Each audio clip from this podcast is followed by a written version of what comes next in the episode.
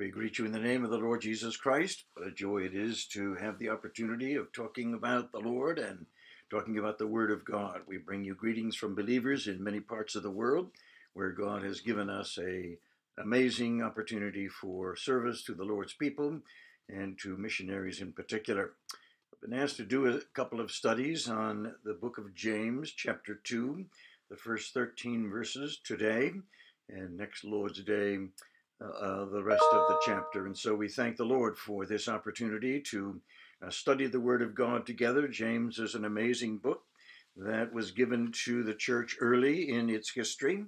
Um, maybe not even to the church in its early history, but at least to uh, people who gathered in the name of uh, the Lord Jesus Christ. Now, I want to read the 13 verses from uh, chapter 2 so that we can know the background of what it is that God has uh, for us in James chapter 2. Now, James is one of the earliest books written um, to what would become the New Testament canon, and it was preserved by the Holy Spirit, authored by the Holy Spirit, uh, accumulated with other books, and is significant in that it joins a number of books at the end of our New Testament canon that is written particularly to the Jews. And so it says to us in chapter 2 and verse 1, I'm reading from the King James Version for several reasons, which I will um, make known to you uh, later on in our study.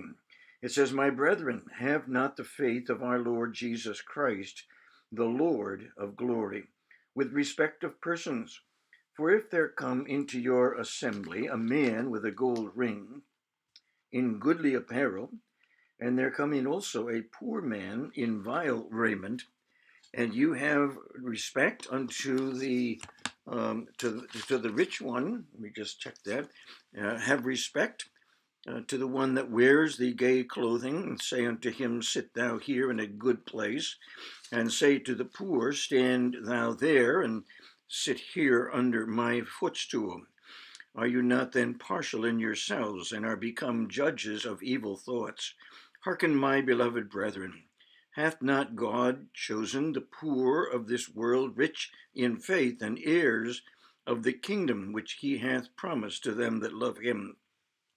But if you have despised the poor, do not rich men oppress you and draw you before the judgment seats?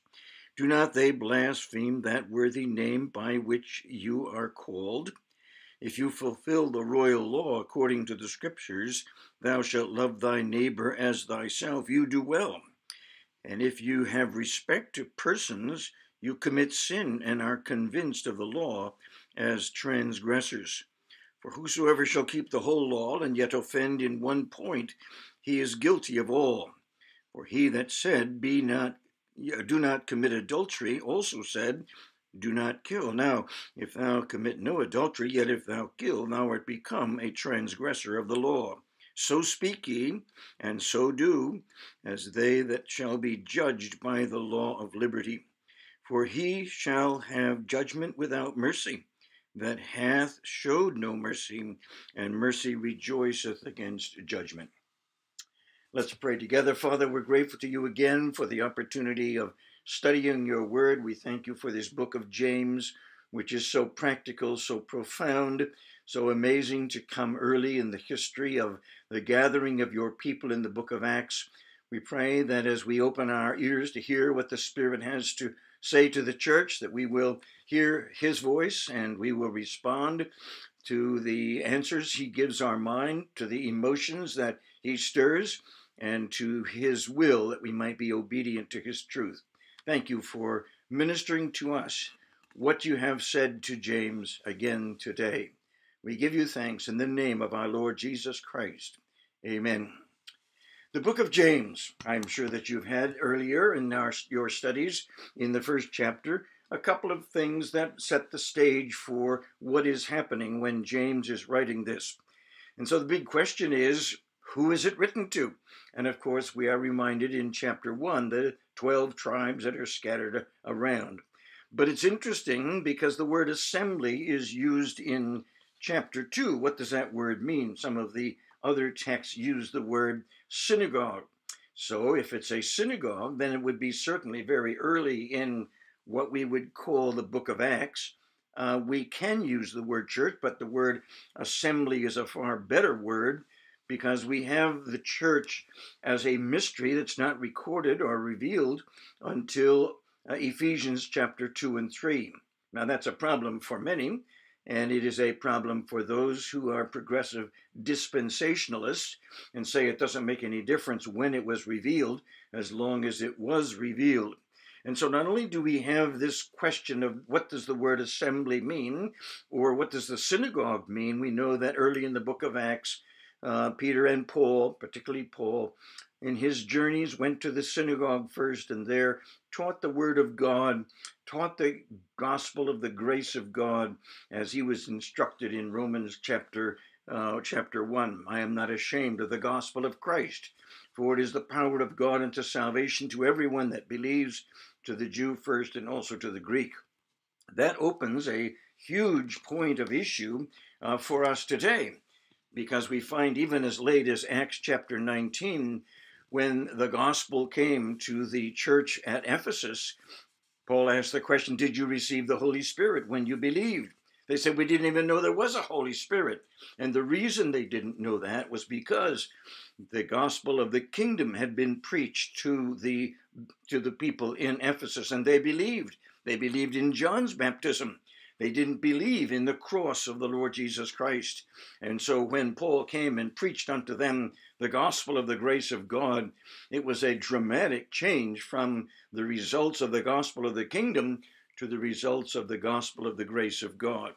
So this book is written to Jews, and there are so many Jewish things in it we have this reference to the synagogue as opposed to the word assembly referring to a home church or even a gathering of believers in the Lord Jesus Christ in some small building. And then we find the word kingdom is used also in chapter 1 and verse 5, the kingdom that was promised. And so, even in the book of James, we are reminded that the promise of the kingdom, the gospel of the kingdom, that which John the Baptist preached and the disciples preached and the Lord Jesus preached, was of a kingdom that still was future. And certainly in the book of uh, James, that kingdom is future because uh, even today, the millennial kingdom of the Lord Jesus Christ is still future. And then it's instructive for us that the word law is used uh, so many times in our text today. Verse 8, 9, and 10, 11, and 12, the word law is used. And we would not be emphasizing that if this was, say, in the book of Ephesians or Colossians, where the ministry of the, the mystery of the church was being fully revealed.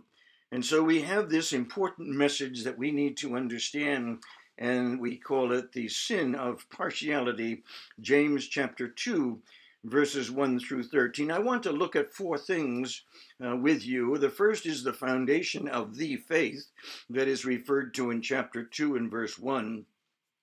And then from verse 2 to 4, we have the failure of the faithful. And then in verses 5 through 11, I call it the felony of the unfaithful faithful. You, we'll try and explain that in a few minutes, but I call it the felony of the unfaithful faithful. And then the last two verses, verses 12 and 13, the finality of faith. I think it's instructive for us to realize that this is a very practical message to the gathering of people in the um, in the synagogues wherever the 12 tribes were scattered. They would have gathered probably because they heard the gospel of the kingdom preached by perhaps the Lord Jesus or his disciples, and maybe even later as Peter and James. But the book of Acts tells us very clearly that the gospel of the kingdom began to be preached in chapter 3 of the book of Acts. It says, Repent and be baptized, every one of you, for the remission of sins. And then it goes on to say that if you do that, then the, the, the Lord God will send uh, his Messiah, and that Messiah will uh, be the one who will provide the necessary ingredients for the kingdom to come. But of course, Israel rejected Jesus Christ in the uh, in the Gospels and crucified him And then in the book of Acts, they also uh, rejected the risen Messiah. And uh, in Jerusalem, the leaders did. And then in the Dispersia, uh, it also took place, and persecution was poured out upon those who preached the gospel of the grace of God, the gospel of this risen Christ, this risen uh, Jesus. And then the book of Acts ends by Paul in prison at the end of the book of Acts, and he preached the gospel of the kingdom and he preached the gospel of the grace of God. You'll read that in the last few verses of uh, Acts chapter 28. So, what is the foundation of the faith? We hear this verse that finds somewhat of a difficulty, just the way the words are used. Have not the faith of our Lord Jesus Christ in respect of persons. But the emphasis really is should a person who has faith in the Lord Jesus Christ for salvation shall they make a distinction? Shall they be partial to some people and not to other people? In the case of our study, it's regarding the rich and the poor, but there are so many other ways in which partiality may be manifest. And so we ask the question is God partial? And the answer is yes and no. The answer is no, in the sense that the gospel of the Lord Jesus Christ uh, has been presented through the work of the Lord Jesus Christ for all of mankind. And so the foundation of faith is in the work of Christ. The expiation of Christ in 2 Corinthians 5, I think it's verse 14, and that he died for all, that they which live should not henceforth live unto themselves. And so one of the foundation stone, cornerstones of this great doctrine of the faith is that Christ paid the penalty for all he is the propitiation for our sins, and not for ours only, but also for the sins of the whole world. And so, as we see that, we understand that Christ's work was uh, all encompassing and provided the means of salvation to any who would believe. Secondly, we look at Christ's walk or his example, and in Luke chapter 15 and verse 2, he was accused this man receives sinners and lives and eats with them. And so the emphasis that was found in Luke's gospel is that the Lord Jesus Christ, by his example, found himself drawn to sinners, um, whether men or women, Pharisees, Sadducees. He condemned many of them, but he entreated them uh, to believe the message that the Father had given him. We find it also in Matthew chapter 18 and verse 6. We face this problem today with Black Lives Matter. And it's instructive for us that that term is counterproductive because they're not talking about Black Lives Matter, they're talking about black skin matters. And of course, as Paul tells us uh, in the book of Acts, God has made of one blood all nations to dwell upon the face of the earth. And below the skin, there is the same color uh, of flesh and blood and so forth. And then, thirdly, Christ's welcome. We look through the life of the Lord Jesus Christ and we see him remind ourselves and, and his disciples that the, uh, the blessing of salvation means that everybody can be born again, everybody can be received in John chapter 14 and verse 3. He reminds them that uh, he will come again and receive them unto himself, that where I am, there you may be also. And so those disciples who were listening in the upper room in John chapter 14, they weren't perfected. There were still a lot of wrinkles and so forth, those kind of things. And so he says, I will receive you unto myself.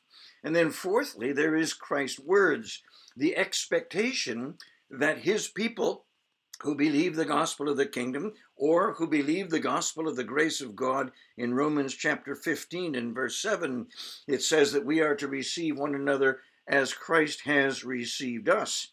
The magnificent picture that is drawn for us is found in the book of Philemon with Onesimus the thief who ran away perhaps with a gold or a goodly Babylonian garment and rushed himself to Rome and there he found himself by the guidance of God looking at the apostle Paul, and Paul uh, shares the gospel with uh, with Onesimus, and he believes the gospel.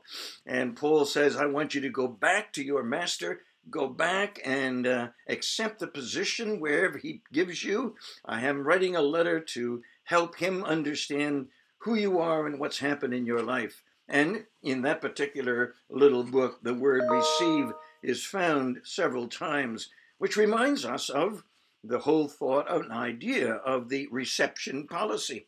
What is our reception policy? How is it that we have the opportunity of receiving one another? And that word one another reminds us that across the board, rich or poor, educated or ignorant, no matter who they are on this on the ladder of authority or accomplishment or education, we are to receive one another as Christ received us. That is James' emphasis. And as we look at that, we find the practical exhortation that uh, James gives to the gathering of people in, uh, in, uh, among the Jews and they are to receive one another as they have been received by Christ. So the foundation of the faith is in Christ's work, in his walk or his example, in his welcoming the disciples and many others, and of course his words that were expounded by Paul in Romans and in other texts. Then, secondly, we have the failure of the faithful. I say failure of the faithful because I use the word faithful because I think the reference here is to believers. If you were to read this chapter, uh, these verses very carefully, you'd find that there are there is a word little you, ye in King James, but the word you or brethren is used 15 times in 13 verses. Isn't that amazing? He says, you, ye, you, you, you, you, you. He said, I'm talking to you. And of course, as we learn from the earlier chapter, these people gathered together in the synagogue for some of the same things that we do uh, in the church 2,000 years later. The apostles' doctrine, certainly they wanted to hear what the apostles had to say and what they could learn from uh, what the Lord Jesus Christ taught those apostles. They wanted to have fellowship. I don't think that that description in Acts 2:42 was divinely ordained. I think it was spontaneous. And these people trusted Jesus Christ as the Messiah, or they trusted him as the Savior of the world. They said, What shall we do? And they could have the apostles' doctrine because the apostles were moving around the then known world, and they could have fellowship the shared meal, the love feast that was uh, characteristic of the early assemblies. And then, of course, breaking of bread, which would not only be the Lord's Supper, but a shared meal. And then, of course, the prayers that uh, were characteristic of the early group of uh, believers. And so the failure of the faithful, I think he's referring to believers. And of course, if he was referring to believers in the first century, early in the first century, Certainly, he is referring to us. And if we use it in reference to the Jews in the synagogue, living somewhat under the law and considering the kingdom that was promised, those of us who believe the gospel of the grace of God and are now meeting as the church, the assembly, gathered out into, uh, into a small number for worship, fellowship, and evangelism. So, what was the failure of the faithful? I call them faithful just to get an F and to help us understand what it is. And I suggest to you that there are some six or five or six things that characterize these people. It's a terrible indictment. There is an opportunity. A visitor comes to your assembly. That's what he's saying. In fact, two of them come. One comes with a gold ring and fine raiment. The other one comes with with uh, poor raiment and uh, obviously uh, isn't uh, isn't wealthy. And so a visitor, a stranger person comes. Now we need to make it as easy as possible for someone to be brought in on that Saturday at at uh, the synagogue or on that Sunday, as is the case with us. Uh, your building has two profound blockages. One is in the front of the um, uh, the back of the auditorium are all those stairs. When somebody is let off at that door, those stairs create a wall, making it difficult for them to go up unless there's somebody at the bottom of the stairs that would help them up. And then if they come in the back door, because they see you come in the back door, would a visitor know how to get through the labyrinth of ups and downstairs and come again to the uh, back of the auditorium downstairs and up the stairs? You see, not every building is commensurate with a warm invitation. And so a visitor comes. I can tell you, if somebody comes to visit your assembly, because that's what James says then we need to provide the best and most careful and comfortable uh, capacity so that that person is not alarmed, that person is not fearful, that person's thoughts and questions can be relieved. Uh, because we are recommended from Woodside Chapel in Fanwood across the, uh, the, the city from you, you must know that George Dick did an amazing opportunity, amazing responsibility. He was there when people came into that foyer, he was there, extending his hand, welcoming them, getting their name, maybe even getting their address, and then making sure that they were seated in a place. I saw him on many occasions seat him next to somebody that was there, and he had chosen in his mind who would be a good person to introduce this stranger to Woodside Chapel and to the assembly meeting there. And George Dick, I marveled at the capacities and abilities that he uh, carried out in the function that was given to him as a, I guess you call it an, uh, an usher. Many other denominations have ushers. Uh, we have sort of let that go. But here is a choice or a decision that was made by an, an usher in a synagogue of a gathering of people of the nation of Israel scattered throughout, as Peter says, Pontus, Galatia, Cappadocia, Asia, and Bithynia. So the opportunity is there. And a visitor comes. When a visitor comes, he wants to know are they going to look after me? Are they going to love me? Are they going to receive me just the way I am? And then, secondly, there's not only opportunity, but there's the observation, the view of the outward appearance. Fancy clothes, nice suit, expensive silk, whatever it is, it's easy to look on it out, outwardly and condemn one to a, a, an unimportant seat and uh, invite the other one. And then, thirdly, there's an obsession. This is something that is characteristic of all of us. I make this obsession because we are divided in our world by, between rich and poor. We make that decision in several different areas. But God is saying to us this responsibility is to you as believers. And then, fourthly, there is an operation. You know, the words to be that are found in verse 5 are in italics, or they're missing in the King James, or they're in some other translations or paraphrases, and there's no italics. So if we look at verse 5, this is this is what it says in verse 5 so that we understand. It says, Hearken, my beloved brethren, has God not chosen the poor of this world rich in faith? When you look at some of the other paraphrases and translations, you'll find the addition of two words. Sometimes in some translations, it's in italics to say that it was added by the translators, and it seems to suggest by those kinds of translation that he's chosen the poor of this world to be rich in faith. I think that is totally inconsistent with the overall plan of God wanting to help us understand everybody can come, that whosoever will. And then, of course, there is the offense. What is the offense? The violence of this decision. Taking the person who looks like he's rich and giving him a prominent seat in the, in the uh, synagogue and the other man, perhaps even a brother, and given a place of uh, lack of distinguished uh, position. It does violence to the Lord, who received us all. It does violence to the law, because the law said, He said to us very carefully, Love your neighbor. And it does violence to the word love, because we're to love our neighbor as ourself. And it does violence to the light of the gospel, which is shined into our heart. Now, thirdly, there's the felony of the unfaithful, faithful, in verses 5 through 11.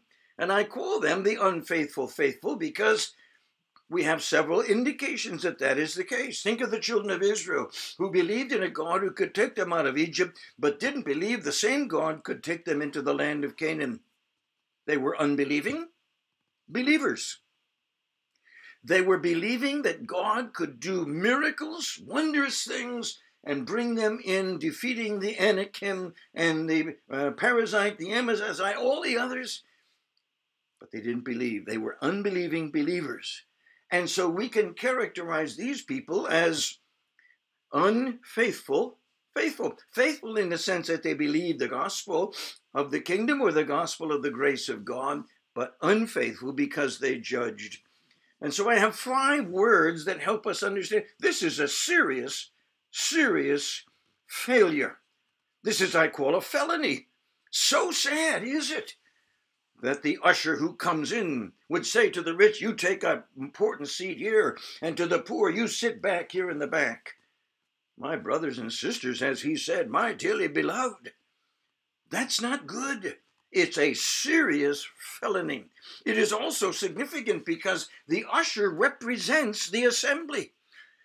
What he says is the first impression. If the visitor comes in and understands and sees that, I said, Oh, that's what this assembly believes, because the usher is a very, very important person. And so it's a significant decision, according to verse 7. And then it's a simple thing. How many times does the Lord Jesus repeat for us, love your neighbor as yourself? You know how much you love you. It's not telling you you need to love yourself, it's saying you do love yourself. And because you love yourself, you should love your neighbor, rich or poor educated or ignorant. That's a serious thing. And then, thirdly, fourthly, it's sinful. It's a, called a transgression. The word transgression, of course, relates to the law. And because it relates to the law, that's why it's here in the book of James. Because the law is spoken of eight times, five times right here in our text. It is systematic.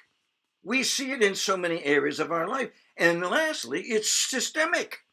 It's because we have a sin nature. It takes place in business. You see some wealthy person come in, and what are you going to do? He's going to make a big sale and he's going to buy a bunch. But the poor man comes in and we say, well, you know, he probably won't buy anything. So it happens in business, it happens in society, it happens in religion, it happens in politics, we have a sin nature, and that sin nature says, encourage, enjoy, appreciate, lift up the rich, and the poor let them go. And so we see that. And finally, in verses 12 and 13, we have the finality of faith. Two amazing points that helps us understand that. Speak with liberty, judge with mercy. Those two things. One comes from chapter 1 and verse 25. Speak with liberty, the liberty wherewith Christ has set you free, free from this partiality, free from this sin, free to demonstrate our faith in the Lord Jesus Christ and our faith in Jesus Christ, but also the clear evidence that the life also of Jesus is manifested in our mortal flesh. What a wonderful challenge. That's painful, isn't it? We think it's serious, it's significant, it's simple, it's sinful, it's systematic, and it's systemic. This is what James is saying. And we, as assemblies, we, as gatherings of the Lord's people for worship, fellowship, and evangelism, mm-hmm. need to take this to heart. This wasn't written to us, but it was written for us. We're not a part of the 12 tribes scattered about uh, in the dispersion, but we are believers in Jesus Christ. We have believed the gospel of the grace of God, and we are to manifest and reflect and radiate the character of our Lord Jesus Christ. He says to us through the pen of the Apostle Paul in Romans chapter 15 receive one another as God, for Christ's sake, has received you.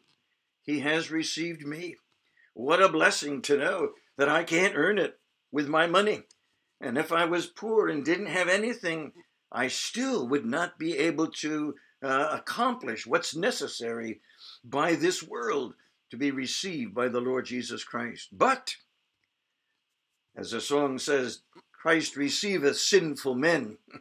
And because we are sinful men, we are uh, we are do not deserve. We have not uh, received that reception because of what we do or what we say. It's because of the Lord Jesus Christ. He died for all of us, and that work is finished and completed. He walked as an example of receiving sinners and prostitutes into the exchange of truth. He welcomed the believers who knew and loved the Lord Jesus Christ, but were far from perfect, and the words of expectation that strangers can come to the assembly of God's people, can come to the synagogue, and know that somebody will come and say, Welcome. We're glad you're here. God loves you, and we love you too. And so read over these verses again, and next Lord's Day we will look at the evidence of another issue that's found in chapter 2, verse 14 uh, through the end of the chapter. Let's pray. Father, we're grateful to you for all that you've given to us, for the many blessings that are ours because of Christ. We know that we are tempted to be given to partiality. We're tempted to enjoy the rich and disdain the poor. We thank you that our Lord Jesus Christ said he came into this world and he became poor that we through his poverty might be rich. We remind ourselves that if we were to encourage people to be poor like the Lord Jesus was poor, not many would come.